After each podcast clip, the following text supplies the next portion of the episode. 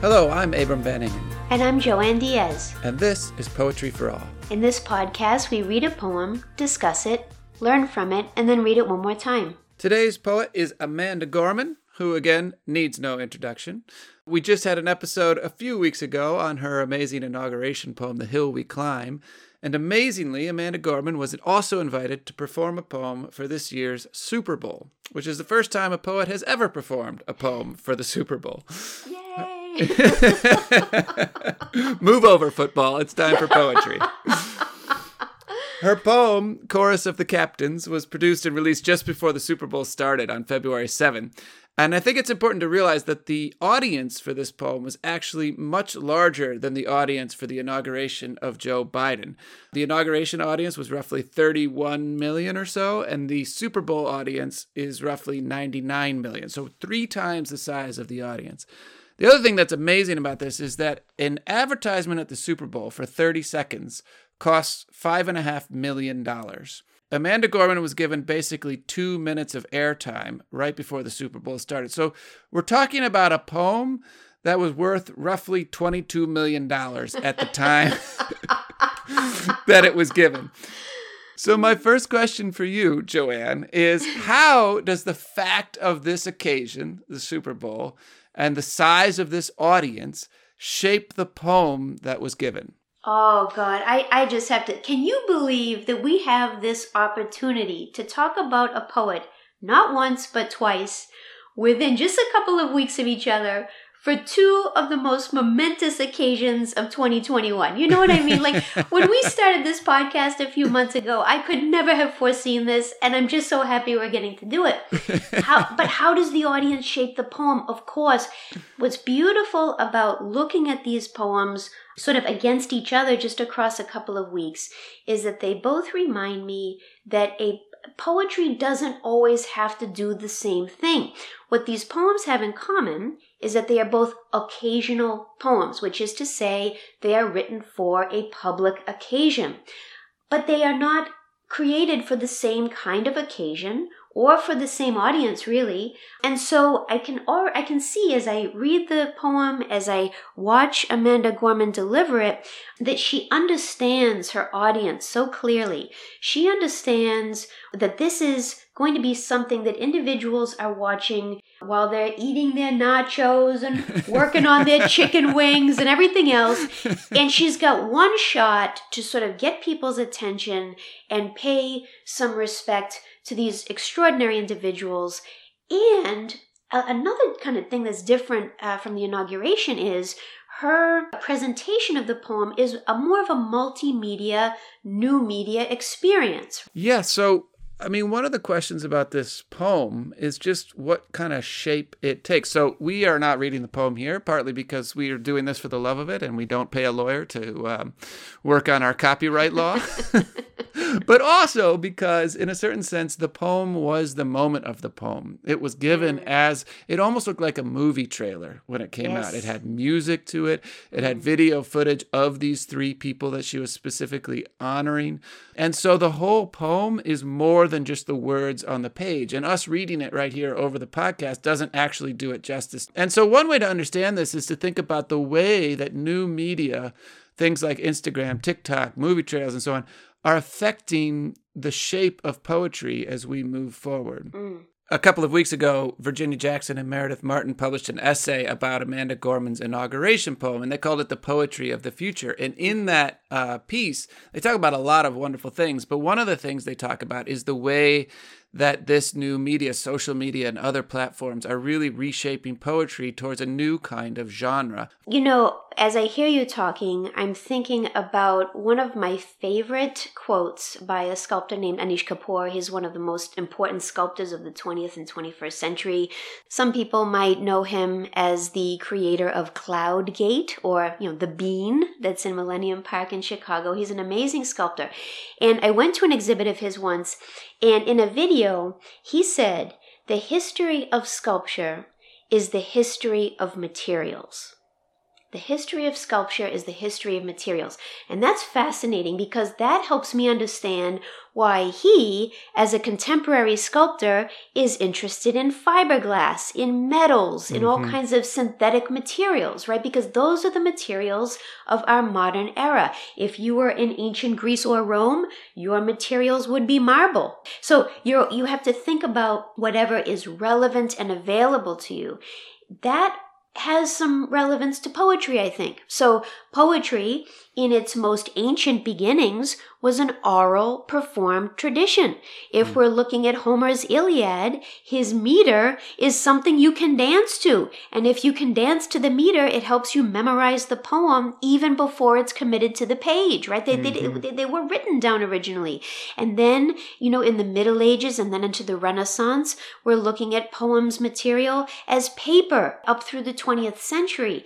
Now we're in the 21st century we don't have to be committed to paper in quite the same way. We don't have to commit every poem to a book or a printed page. We have these materials that can really create a sensory experience that's quite moving. Yeah, and I love what you say because not only does it create new opportunities and it makes poetry sort of embrace these visual qualities that it might not have embraced when it was just printed on a page but also, in some ways, it's actually bringing the poetry of Amanda Gorman back to these Homeric beginnings. Mm. So, if you think also about Beowulf, Beowulf is a very oral poem, and it, it's highly alliterative. That is, so many of the words start with the same letter because you're hearing it, and the hearing of it is the thing that matters. It sounds like a really metered, cadence, and alliterative speech. And lo and behold, Amanda Gorman's performed poetry sounds like a lot of cadence, a lot of rhyme, a lot of meter, a lot of alliteration, and kind of like a public speech. So, in many ways, even as it's embracing all this new media with video, montage, with music, and so on, it's actually in some ways returning to a very ancient form of poetry and actually, even the title itself, Chorus of the Captains, returns us to that concept of a Greek chorus, of, a, of an ancient sort of communal spoken poetry. Once again, and we talked about this with her inauguration poem, it's here again. She's a poet who's very attentive to rhythms, to sound, to patterns of repetition and sound. So, as you say, the title Chorus of the Captains announces that, and then she launches right into it with that first stanza. Today we honor our three captains for their actions and impact in a time of uncertainty and need. They have taken the lead. Isn't that wonderful? So, again, very deliberate alignment of sound. We are in need, and they have taken the lead. Yes. And the other thing I love about this very beginning is that, again, it's attentive to the occasion. Yeah. So, the occasion is the Super Bowl on one hand. On the other hand, the occasion is a year long pandemic that we've all been living through. Today we honor our three captains. Well, football begins with the captains taking the field. That's how that's the first moment of the game. The captains mm. take the field, they flip the coin, they start the game.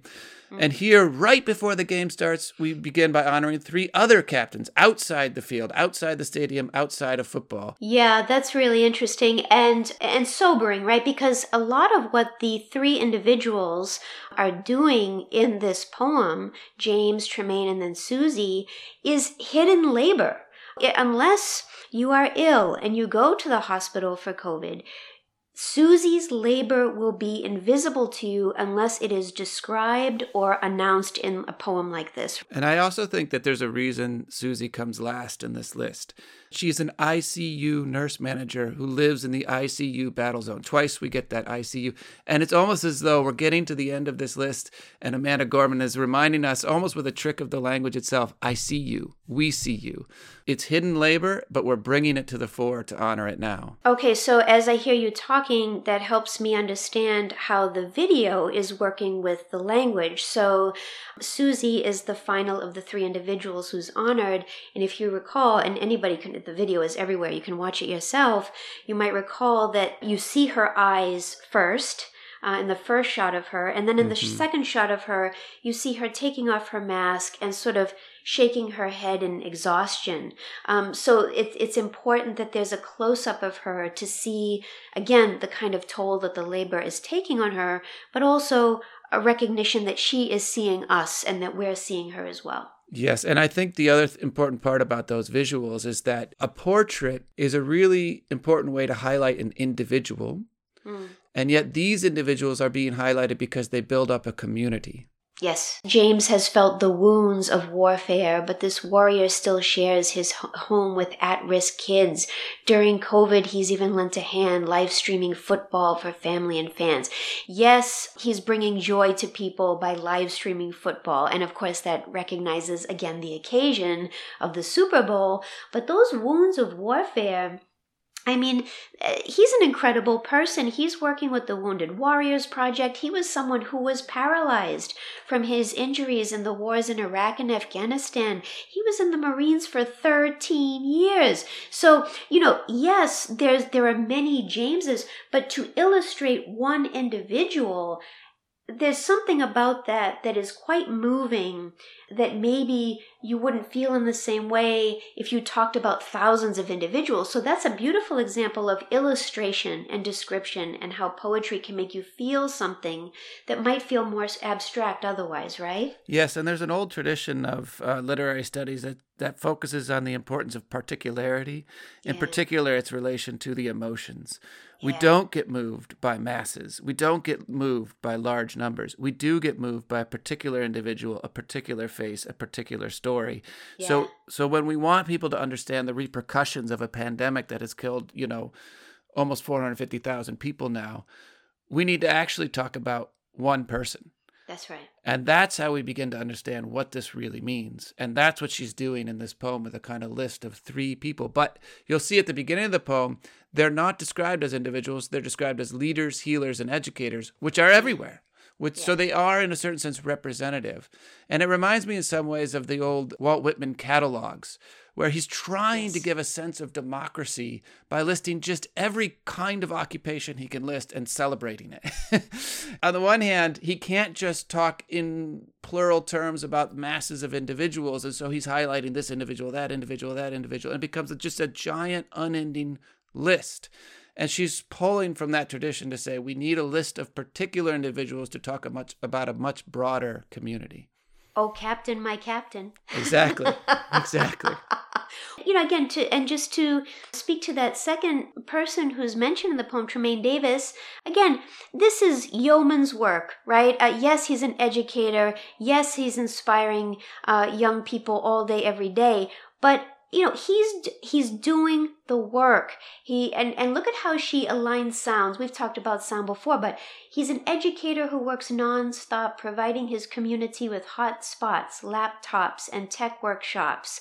So his students have all the tools they need to succeed in life and school. So she's aligning nonstop hot spot laptop workshop. It's a beautiful sound beautiful rhythms there. And of course she's uh, working with the elements of performance poetry that she's so good at.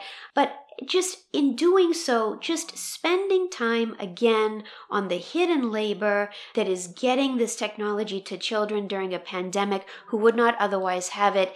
And again, you learn about Trimaine Davis amazing story, uh, a story of an individual who had everything against him and then went on to become a college graduate, get a master's degree, and now he's transforming the lives of children in his community. These are incredible people, and it's just to to have time to meditate on their stories that in and of itself is the gift of this poem, you know? And I think the other thing you're pointing out there is so sometimes I have students when we read a Whitman poem, they say, uh, Come on, what is it? How is this poetry? He's just listing a bunch of things. I say, Okay, you make a list of things that sounds as good as that.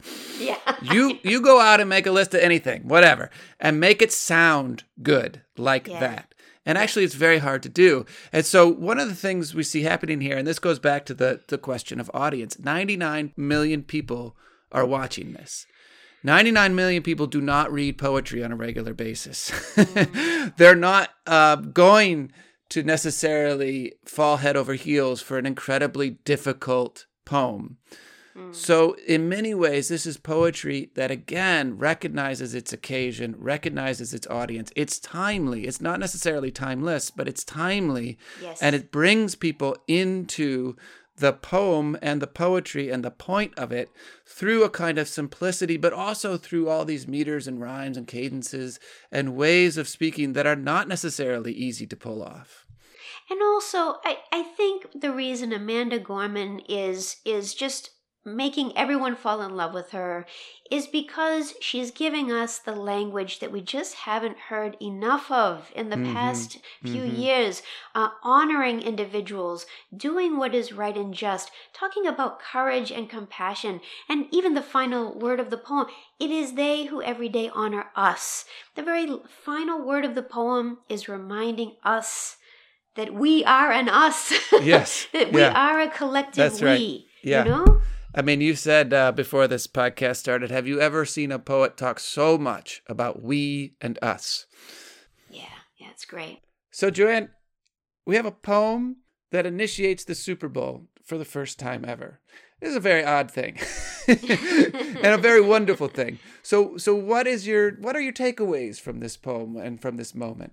I am so excited for this moment because I can already tell from the way that people are responding the, to the poem on social media and the, you know, the critical essays that it's generating that it is repositioning poetry as something that feels urgent and essential and timely. And there was a wonderful uh, tweet from a woman named Leslie Grossman. I don't know who she is. I know nothing about her, but but hundreds of people have retweeted this and it just brings a smile to my face. Leslie Grossman wrote, I think it's very cool. They are playing a football game to celebrate the Amanda Gorman poetry reading.